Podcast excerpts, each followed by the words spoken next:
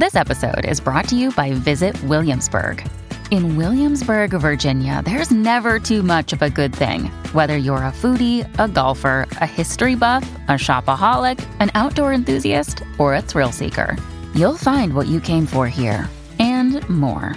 So ask yourself, what is it you want? Discover Williamsburg and plan your trip at visitwilliamsburg.com.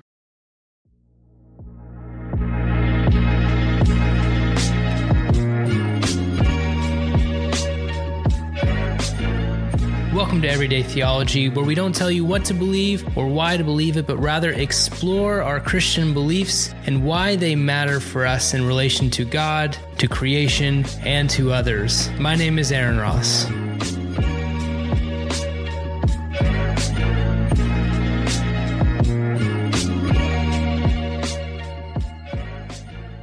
Welcome back to Everyday Theology. Uh, I have the pleasure of a a guest who I just met here now, um, but I've been a an incredible fan of the Twitter account uh, for a long time. Used uh, your practicing Christian doctrine book in my entry level theology courses that I've taught, um, and so I'm very excited to have Dr. Beth Felker Jones with me today. So thanks so much for being here.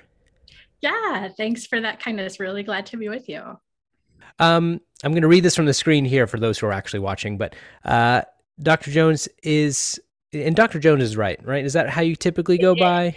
Yes. All so right. Felker is my middle slash maiden name. Ah, okay. I mean, I'm um, but, Jones. Yeah. Well, that's I go by. I have Gabriel pretty much in everything. My middle name because Aaron Ross is the most bland white. It's true. A middle name helps name. helps you yeah. be found. Yeah. Mm-hmm. Yeah, just a little. Uh, but Dr. Jones is a professor of theology at Northern Seminary, author of many books, um, and particularly one that that I think will help conver- our conversation today. But um, faithful, a theology of sex, practicing Christian doctrine, the one I talked about, and God the Spirit, introducing new pneumatology in Wesleyan and ecumenical perspectives, among other.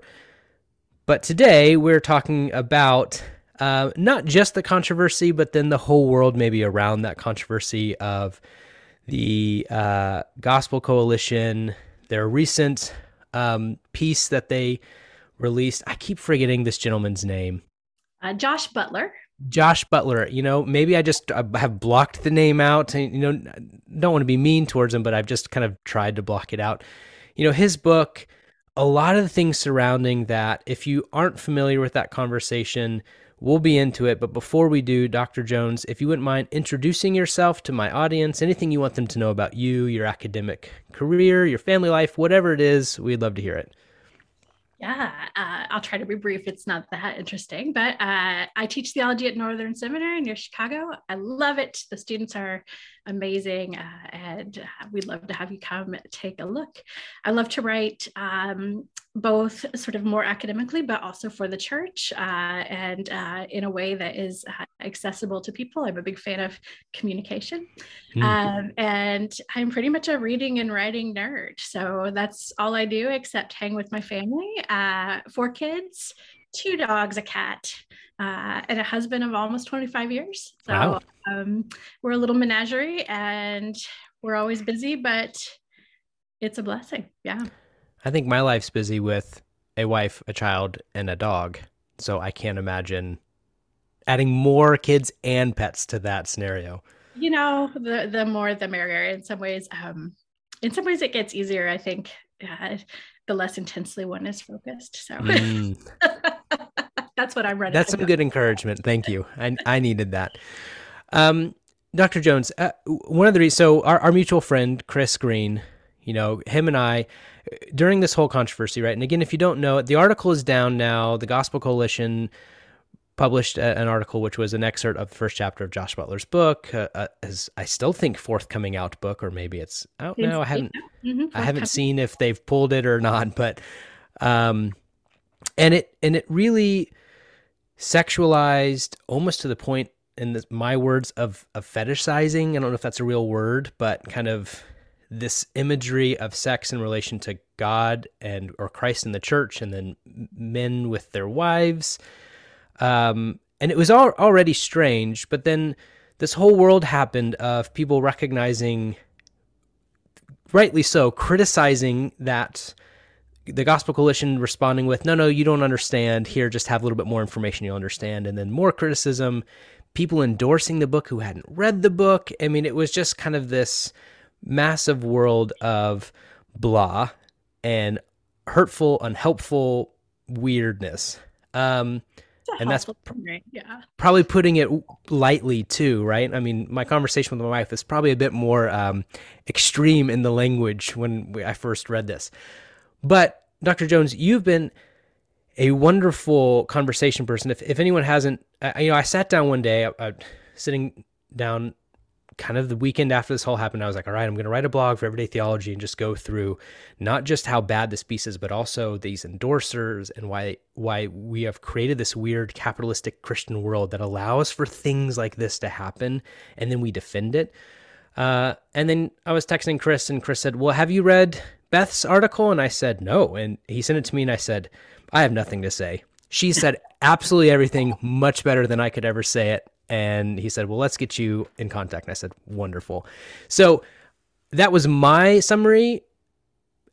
I just want to hear from you, and I want our listeners to hear from you. Like when you first kind of read this article and you first kind of got introduced to this engagement, because I don't read the Gospel Coalition very often, if ever, unless something like this kind of happens. Um, so, so where were you in this process? And then we'll start talking about the actual ideas.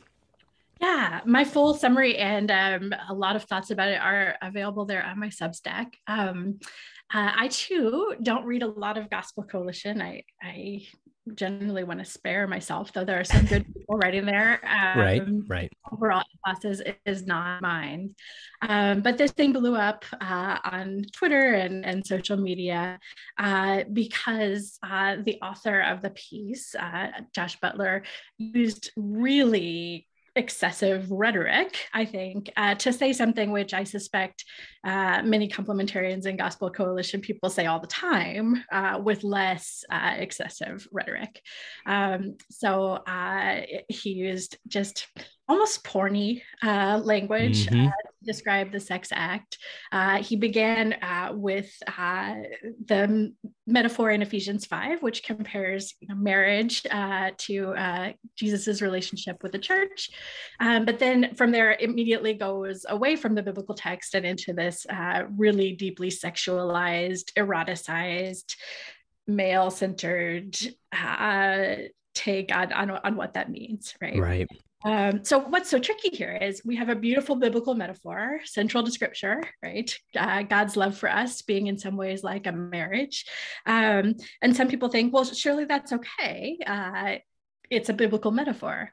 Um, the problem is not the use of the metaphor, but the misuse of it. Mm-hmm. Uh, and it's being right. misused in ways that are just really problematic theologically, um, and then bad for men and women um, in their understanding of relationship uh, with each other, uh, bad for a theology of sexuality and for a theology of Christian relationship uh, and community. So um, I don't know how explicit we want to be about the porniness of the language, but I'll, I'll, just say I, I look at this world a fair amount and I still had to say to myself, did he just say what I think he said? Mm, yeah. um, and read back over a sentence um, uh, to confirm that, yeah, he, he did. So. Yeah, and I don't want to probably get too far into that uh, and give it any more life. You know, if the listener is not aware, it was more of kind of a giver receiver type of language that I don't know if that's the line. That was the line particularly that I was yeah, I think that's the the structure. So he describes man as generous or giver, uh, and woman as uh, hospitable or receiver. That's right, hospitable. Uh, oh, and that's not that's not an idea he's come up with on his own. Um, it's pretty deep in some of this way of thinking. In some ways, it's borrowed from a Catholic theology of the body, though in a really irresponsible way that I don't mm. good Catholics would be a fan of either. So. Right right so so maybe kind of start there because like i said we don't want to recount that language and give it any more life. But this isn't just Josh. This is a larger world, particularly complementarian worlds that, in their view of women, uh, not all, but I would maybe venture to say most, if they may not say it expressly, it's kind of there behind the scenes, right? Maybe help the listeners kind of understand what is this world we're talking about, this complementarian world with this perception of the body, perception of male and female, and that gives birth to what, you know, Josh did. So to speak. Yeah. Um, so in some ways, I think this is a newer development in complementarian world. Um, uh, 1980s style uh, beginnings of complementarianism tend to focus on exegesis of really particular biblical texts, mm, right? Mm-hmm. How shall we understand wives submit to your husbands in, in Ephesians 5?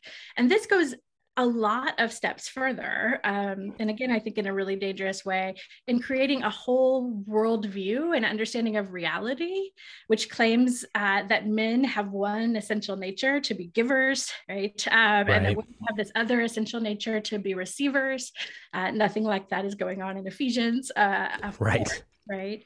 Um, uh, and uh, so then it, it takes uh, one way of describing one part of, of male female uh, embodied life um, and essentialize it into a whole understanding of what it means to be male and female sort of in reality, right? Um, right. Uh, it's not just uh, I'm reading Ephesians 5 and I think wives should submit to their husbands. It's wives are essentially receivers. That's who we are. That's what right. we're for, right? Um, well, not right, but I'm agreeing with your assessment. yeah, yeah. Um, and uh, that also gets attached to a kind of uh, sacralizing of one view of marriage and a sacralizing of one view of sex, right? Uh, then can be used to, to underwrite violence and abuse, um, as well as just the idea that, again, women are really for this. Um, mm, for yeah. sex, uh, perhaps also for reproduction. Uh, and uh, men have lots of things perhaps to give to the world, uh, but uh, women uh, have less. Right. Which, which I mean, even just beginning to extrapolate that, you, you start to see.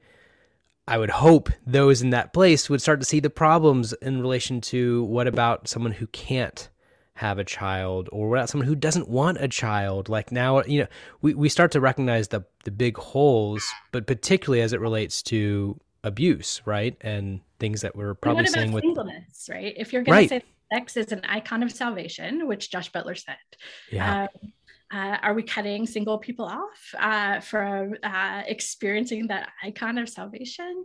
Um, and are we sort of paganizing sex and bringing it into our ritual and worship life in a way that is forbidden uh, mm, yeah. to Jews. So yeah, um, yeah. Off, I think on the violence, the piece about violence. Yeah.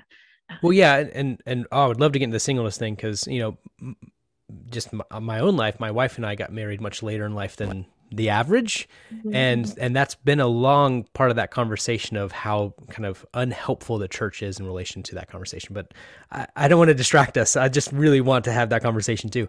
Um, but yeah right. I mean we see and i don't want to call people out but i think it's helpful to see it in context when we think about the southern baptist church and what they're going through now with these fbi investigations and these uh, exposes kind of showing this allowing sexual abuse to happen within the church and then not really dealing with it because there's this power dynamic of men and women and what women ha- have to do in relation to m- man's failure, right? And their abuse. And a number of victims of abuse report just this kind of language being used by their abusers. Right. Um, this is sacred. This is this is a gift, uh, which is horrifying. Uh, we see similar language um, in some of the recent revelations about the, um, uh, I can't say his name properly, Jean Vanier. Jean, uh-huh. yeah. yeah, sexual abuse scandals. Very similar language, right? About the sacredness um, uh, of of sex being twisted uh, in this way. And then just the fundamental asymmetry right? If if man is the giver the active one right? Uh, the one right. with a present uh, to, to offer. And woman is the receiver uh, passive right? Hollow nothing nothing to give. Um, then uh, that justifies um, an idea that man can act right? Uh, in, in, whatever way he wants that perhaps right he's justified to do so. Um, the Josh Butler um, book even takes that language of hospitality for women um, and notes, notes, accuses, horrifyingly says uh, that women are prone to the temptation of inhospitality, uh, hmm. by which he specifically means not having sex. Yeah, right. right? Um, that's that's just a dangerous grounds for violence right there. Right. Right. Plus, just not a good basis for thinking about a happy, healthy sex life in a marriage. So yeah, yeah. that that like I'm fixing you. so right, like like you might be inhospitable, but I can do this because it's actually correcting your sinfulness. Is and such a grounds. right. right. yeah. Mm-hmm. Yeah. It's it's. I think what's scary or what's crazy to me is that like I I guess I just don't understand why these pers- these perspectives, especially how theologically harmful they are, exegetically just unfaithful they are, how they persist. Uh, I I don't know if you have any thoughts. I just I I it, it's hard for me to fathom that those thoughts can kind of persist and and not just you know the underlying attitudes and things that that men might do with a, without expressing this language but the fact that this language can even be expressed yeah yeah. blows my mind right?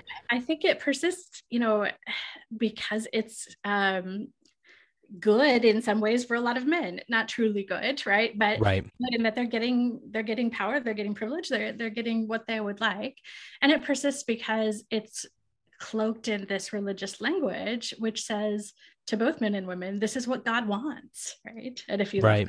And you want to uh, be obedient to god then you might not question what you're told that god wants um, I think it also persists because we have just a lot of deep things in our ways of thinking, which underwrite uh, something like that giver receiver uh, dynamic. In some ways, it's there in Aristotle, right? Uh, it's there in uh, deeply Western ways of thinking about maleness and femaleness. Um, and then uh, it's justified to some extent in Roman Catholic theology and definitely in this Protestant. Uh, misappropriation of Catholic theology as a sort of obvious feature of bodies, right? Um, right. Look, look at genitals; they're obviously forgiving and receiving. Um, right. It's not that obvious, right? Um, uh, women give birth, um, so one can really easily. Yeah. Um, recontextualize that reading. But if you make it sound obvious, right? Uh, if you make it sound natural, then uh, it's easy to uh, continue to um, claim that anybody who says otherwise is just denying nature, denying the goodness of bodies, even, right? Um, yeah. Yeah. Yeah. You know, you, you saying that about, um, you know, giving birth, eh, you know, I, one of the best people and she was just on my podcast and i just i still i keep pushing people back to that podcast was you know amy peeler and her kind of language on mary and and recapturing the the ways in which women give through the story of Mary is so important that because because this like perception that Josh has amongst other you know um oh I'm gonna forget his name again see these, there's these guys who I just like I unfortunately I have to engage with their thoughts but then I try to put the you know what's his name out in California I always think of him as the guy who thinks that Pentecostals are heretics yeah McCarthy um, right? Yeah, McCarthy. Well, I, just because I grew up Pentecostal and I would still identify as Pentecostal. The audacity you know. of thinking Pentecostals are heretics, right? You're just writing off most of Christians. So. Yeah. Most, right? Yeah. The, probably the largest non Catholic, and maybe even when it comes to Catholic, right? So, you know, when we talk about kind of that language, I, maybe I can ask one of two questions, and I'll just whichever one you feel like is the better one to kind of go down the path. You know, one, do we, you know, how do we correct that Ephesians five reading, And, in helpful ways, which is actually much more about mutuality and giving than it is about one giver and one receiver.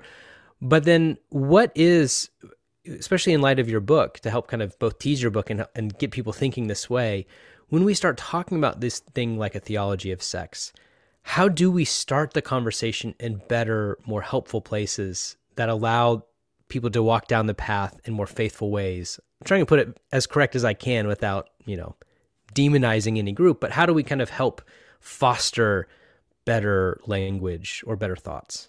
So whichever one you think is your your path or both.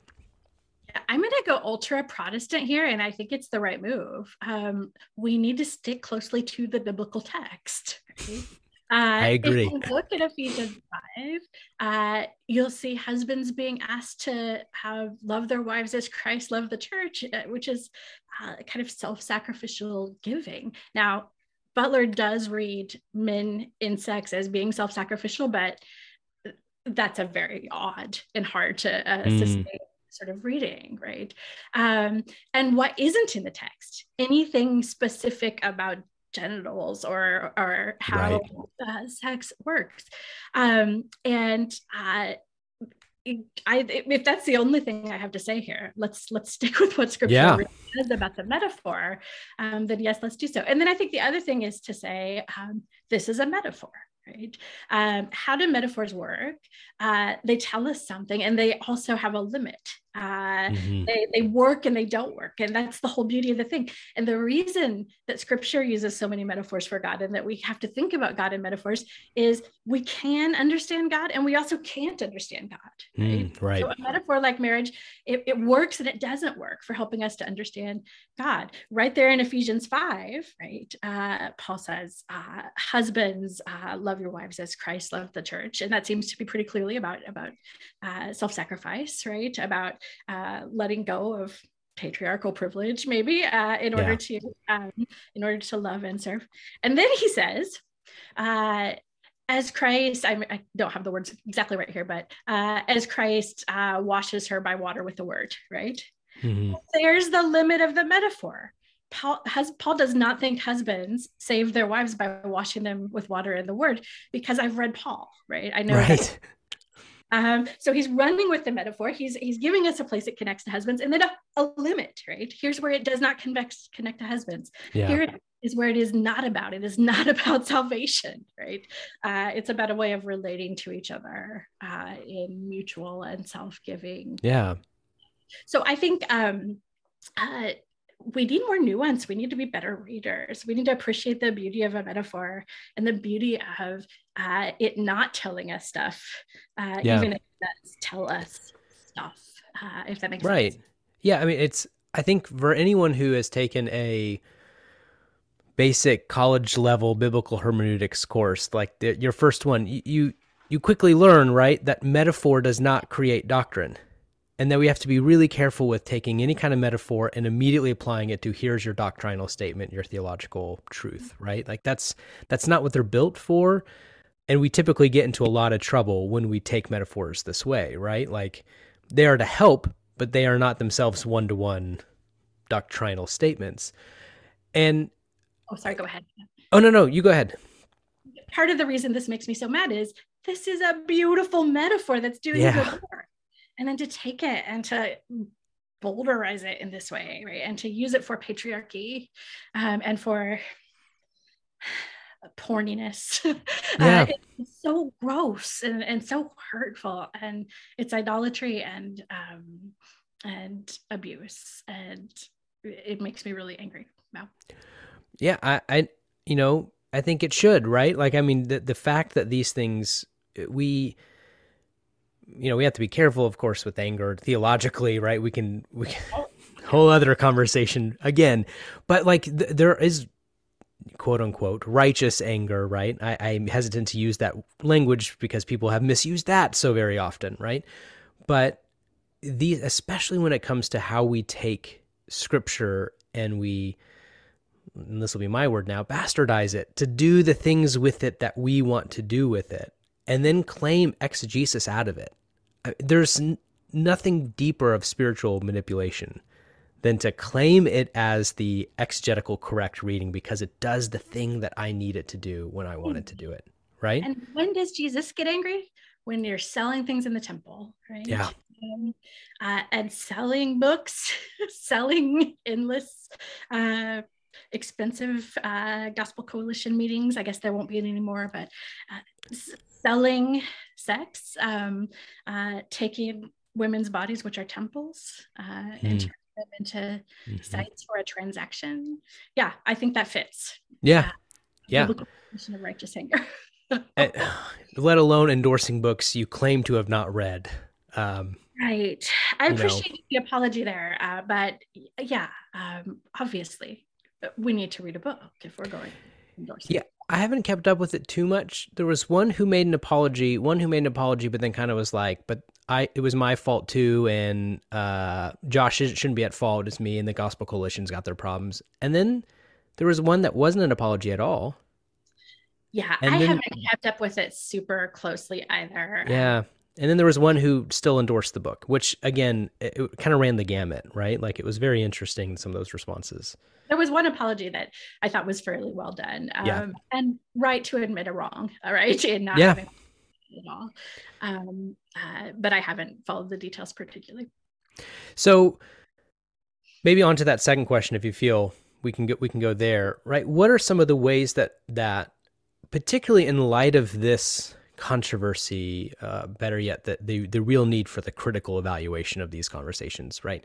Um, how do we set up people to have these conversations in ways that are better, to help them think through them, um, and whether that's the theology of sex or the, the theology of the body, theology of of you know mutuality between men and women, whatever it is, like what what would you say, especially because you'd like talking about books that are for the church, right? Like, how would you approach this conversation with people who are going, well, wait a second, I actually just kind of thought that way that Josh talked about, but now I'm starting to see maybe there's some problems here.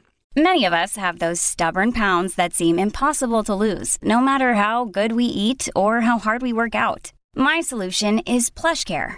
PlushCare is a leading telehealth provider with doctors who are there for you day and night to partner with you in your weight loss journey. They can prescribe FDA-approved weight loss medications like Wegovy and Zepbound for those who qualify. Plus, they accept most insurance plans. To get started, visit plushcare.com slash weight loss. That's plushcare.com slash weight loss.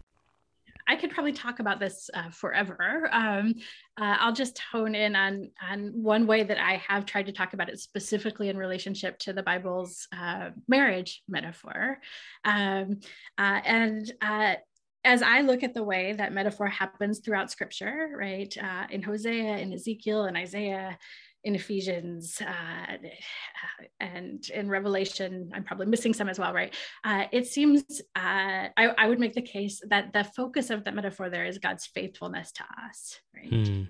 Uh, marriage as a relationship of covenant faithfulness um, in which uh, we may by grace get a chance to show the world something about what a faithful God looks like, right? A God yeah. who with us um, yeah. in our um, uh, in our brokenness. Um, and uh, it would take me a long time, right, to make the argument of why I think that's a better reading than a uh, sex act focused reading. Uh, but I do think the biblical texts bear it out. And so again, let's return to scripture here too, and not just to reading scripture all alone or just with one blogger, um, right. but with the great tradition of the faith, right? Um, there's so many mm-hmm. resources for us out there. And unfortunately, Christian commercialism often sells us cheap, unthought resources. Um, uh, when we could get so much more, right? So another just fun and interesting resource here is um, the Christian tradition's commentary on the Song of Songs, right? What's going on with the Song of Songs?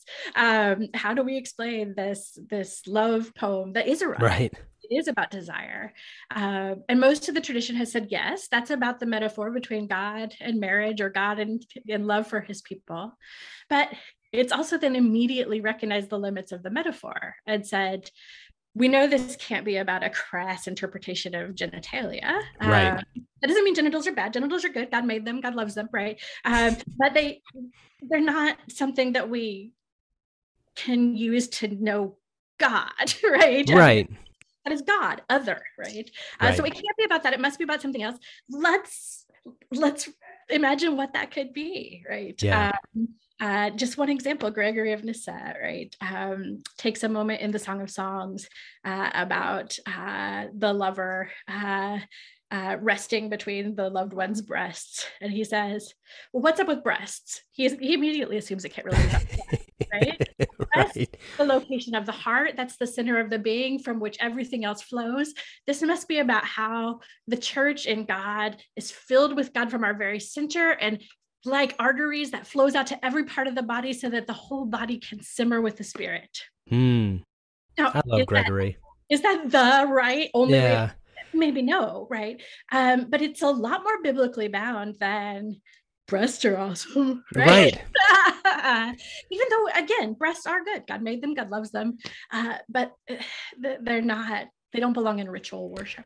Yeah, you don't you don't have to go far too with Christ and the vine and the branches to kind of see this connection between that that reality of the connectedness, right? It's about the connectedness, not about the body part, right? And I think that's yeah, that's really good. You know, I, it's it's And that does bless physical intimacy in marriage, right? It's a it's a beautiful uh, place where we learn something about what connectedness looks like, uh, but it's not all that. Yeah, it, it seems that the church in general has this kind of weird. uh, It it really doesn't know what to do with sexuality. You know, I, even just growing up as a kid, it was the thing that no one talked about. And then I remember this like this uh, like trend, and I think it was late '90s, maybe early 2000s, maybe through the 2000s, where I remember seeing billboards from churches of like men and women's feet coming out of the bedspread and like let's talk about sex. And it was like it was like a all of a sudden now the big thing. And then uh, you know and it was always kind of like this like idolized thing. Like it was just couldn't be talked about in ways that are just saying this is an aspect of, of human life and connectedness that is that is a good thing.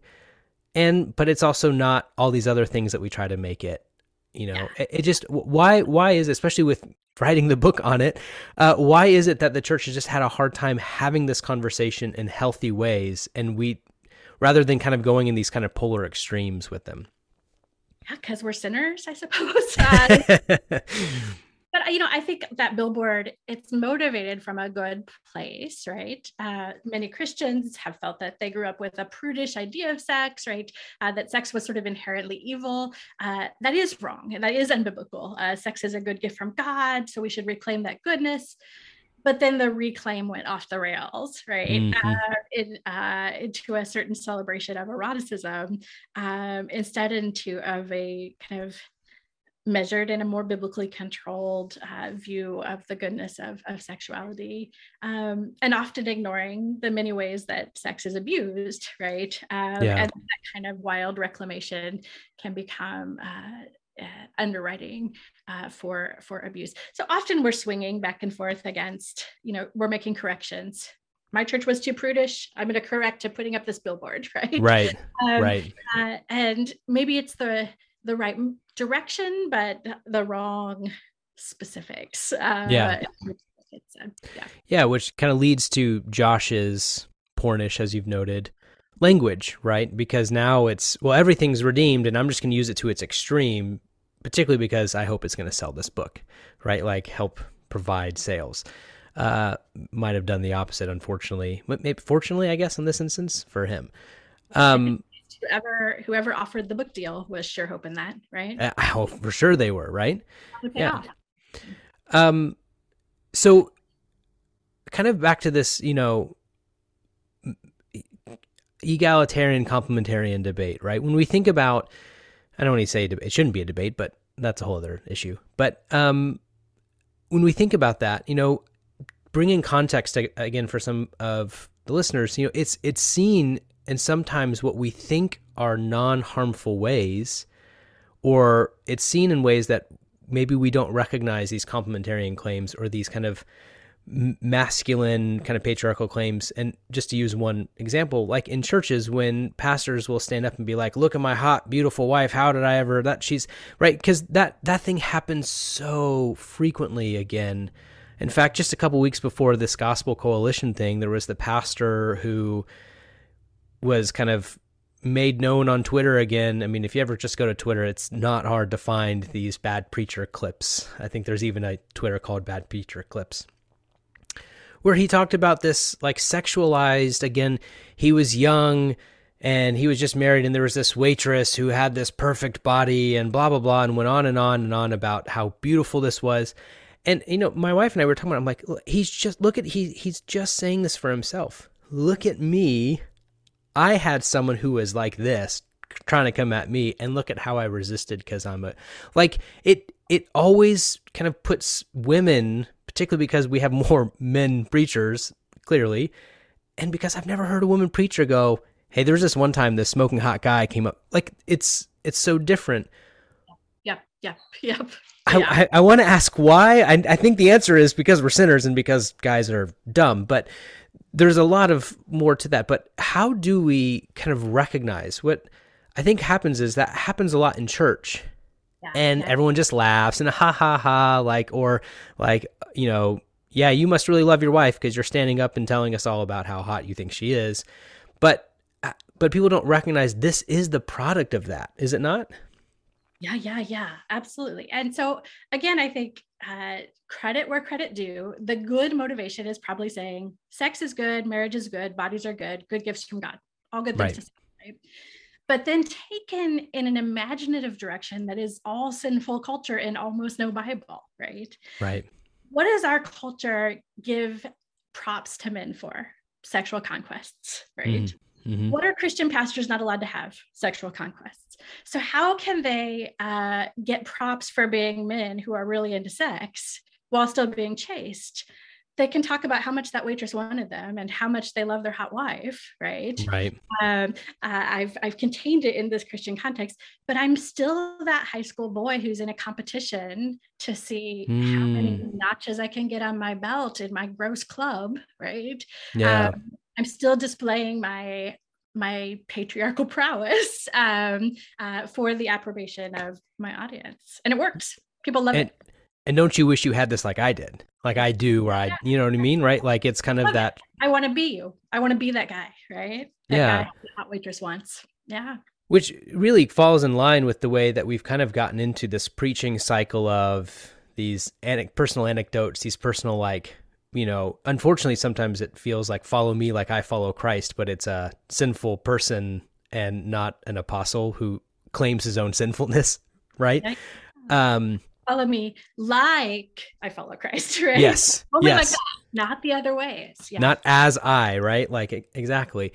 And it, this is like a whole cultural milieu that we have just not gotten around. And it feels like, as much as there are some positives happening, these negatives are just still circulating.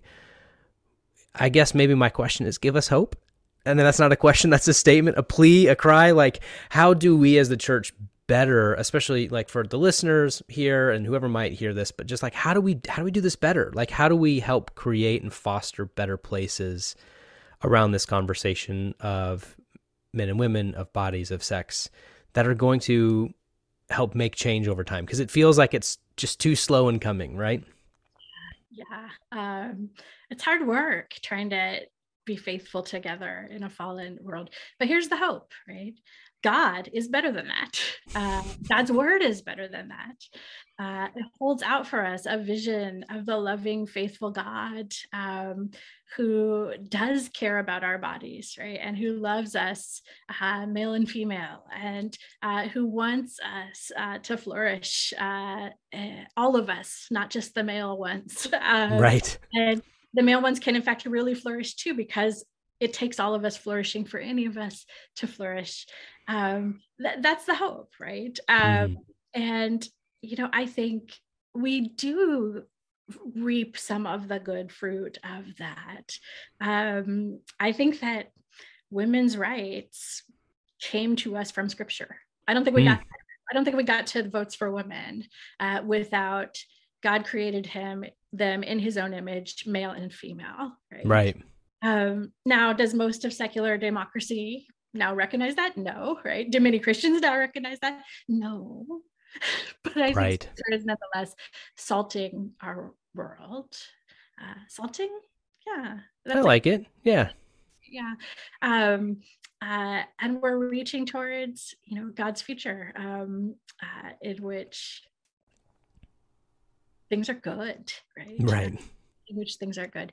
And we see examples of that, right? We see beautiful lives lived, uh, beautiful marriages, beautiful lives of singleness, right? Um, mm-hmm. In which we actually see other Christians uh, showing us something true about the faithful God. Um, and that's inspiring and um, uh, empowers our own testimonies too. Um, so I'm going to complain about all the problems, but it, um, I'm living in the hope. Yeah, right. Yeah, it's the the the prophetic eschatological view, right? Calling out things as they should be today in the hope of what they're going to be tomorrow um, is, I think, our task, right? Now, maybe if you have a few more minutes, and you can definitely say no, yeah, but yeah, if you have a few more minutes, I do want to talk about that singleness thing, mm-hmm. right? Because that is a part of this whole conversation, and especially when you know, going full circle back to the Josh Butler article, this idea that he really correlates sex to salvation. And then there's this idea of singleness, particularly in, in, multiple ways, whether it's singleness because someone has chosen celibacy or singleness because someone feels they need to because they might identify as homosexual and they've said, okay, well, I'm going to, now I'm going to be single as a practice of my Christian faith. Like, first off, we'll start with why has it been the perception that singleness is bad? And then how do we correct that view to kind of say, no, no, actually, singleness is just as good and holy as someone who is married? Yeah, yeah. So I saw a piece yesterday called If We Cancel Josh Butler, We'll Have to Cancel Augustine. Um, mm. And I can tell you, Augustine would be flummoxed uh, yeah. because he thinks singleness is better than marriage. And his crazy act of sex positivity is to go against Jerome, who thinks that marriage is bad and singleness is good. No, no, says Augustine. Marriage is good and singleness is better. Yeah. uh, it's it's important that he says marriage is good. That's bodies are good, you know, all a good gift from God. But the early church is deeply entranced with the idea of singleness uh, as a holy calling. Mm. Uh, it's Jesus's own calling, right?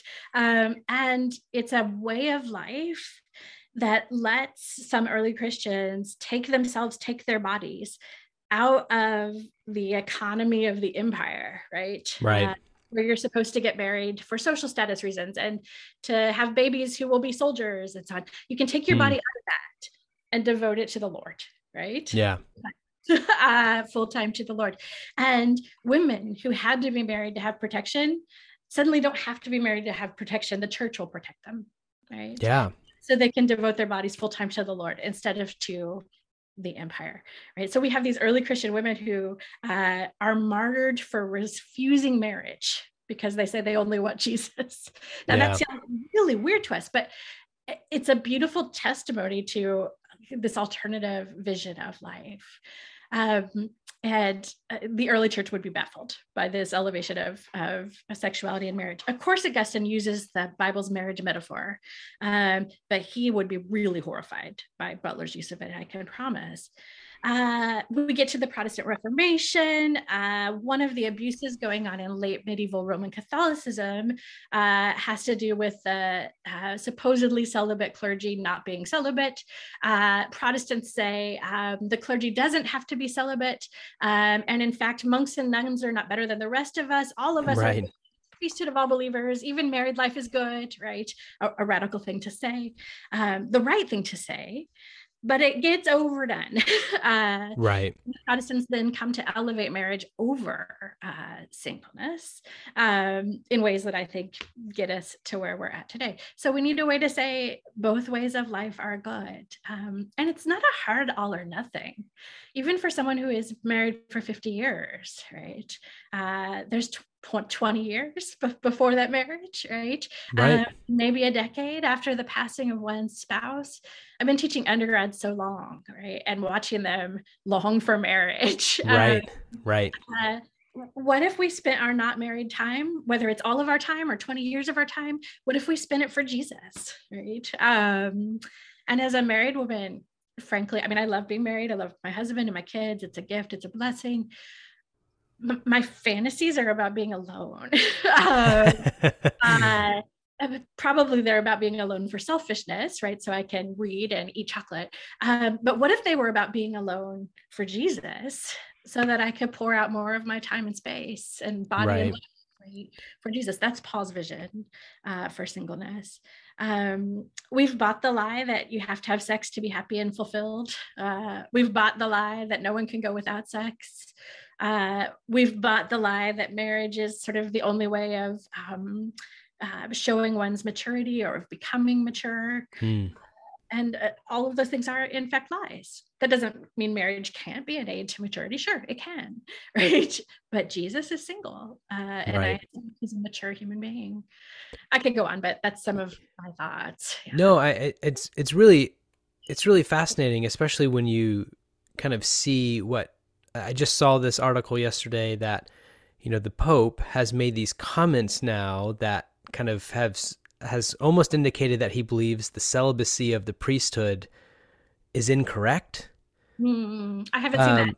Yeah, and, and it was not an indication he was going to make it try to make a papal change or anything of that nature, but that he talks about celibacy as a as a uh, not eternal thing, but a a was supposed to be a for a time, a time limited space, which is really interesting when we talk about that whole kind of needing corrections, right? Like here's here's the Pope going, wait a second, maybe we've taken this too far to the extreme in the way that we think about singleness. But it, it really is interesting because I think for Protestants, especially those who hold to things like inerrancy of scripture, they read Paul and then they read when Paul says this when he's starting talking, talking about marriage, talking about singleness, and then he says something like, "This is me," and I'm saying to you that singleness is better. Like right. All of a sudden, inerrancy goes out the window, and they go, "Well, though that's not actually divinely inspired, right? That's just Paul saying whatever Paul wanted." Wait, wait, is it is it or is it not? Right? Like we we throw it out because it just doesn't fit with the paradigm that many have kind of learned within their Protestant traditions that marriage is the highest calling of humanity, right? Be be fruitful and multiply, and you have to be married in order to do that. Because uh, it's always about kids. It's not about how are you fruitful and multiplying within the world, the mission and the kingdom of God, right?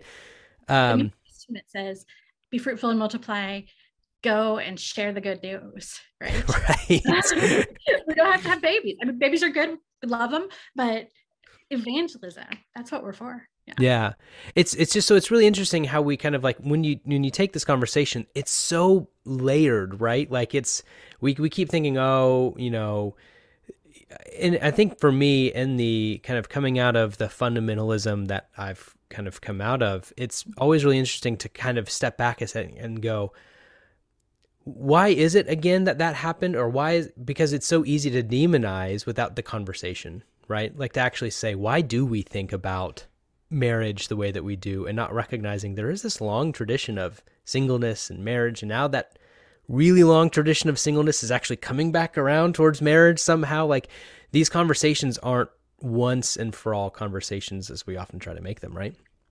Mm-hmm, yeah you know for those of us who have some responsibility for steering these ships um, the christian ships our homes our churches our our work uh, we're called to wise course correction, right? Um, mm-hmm. And that's no small thing, right? Charting a course, uh, recognizing when you're too close to this danger over here and you need to go a little bit this way.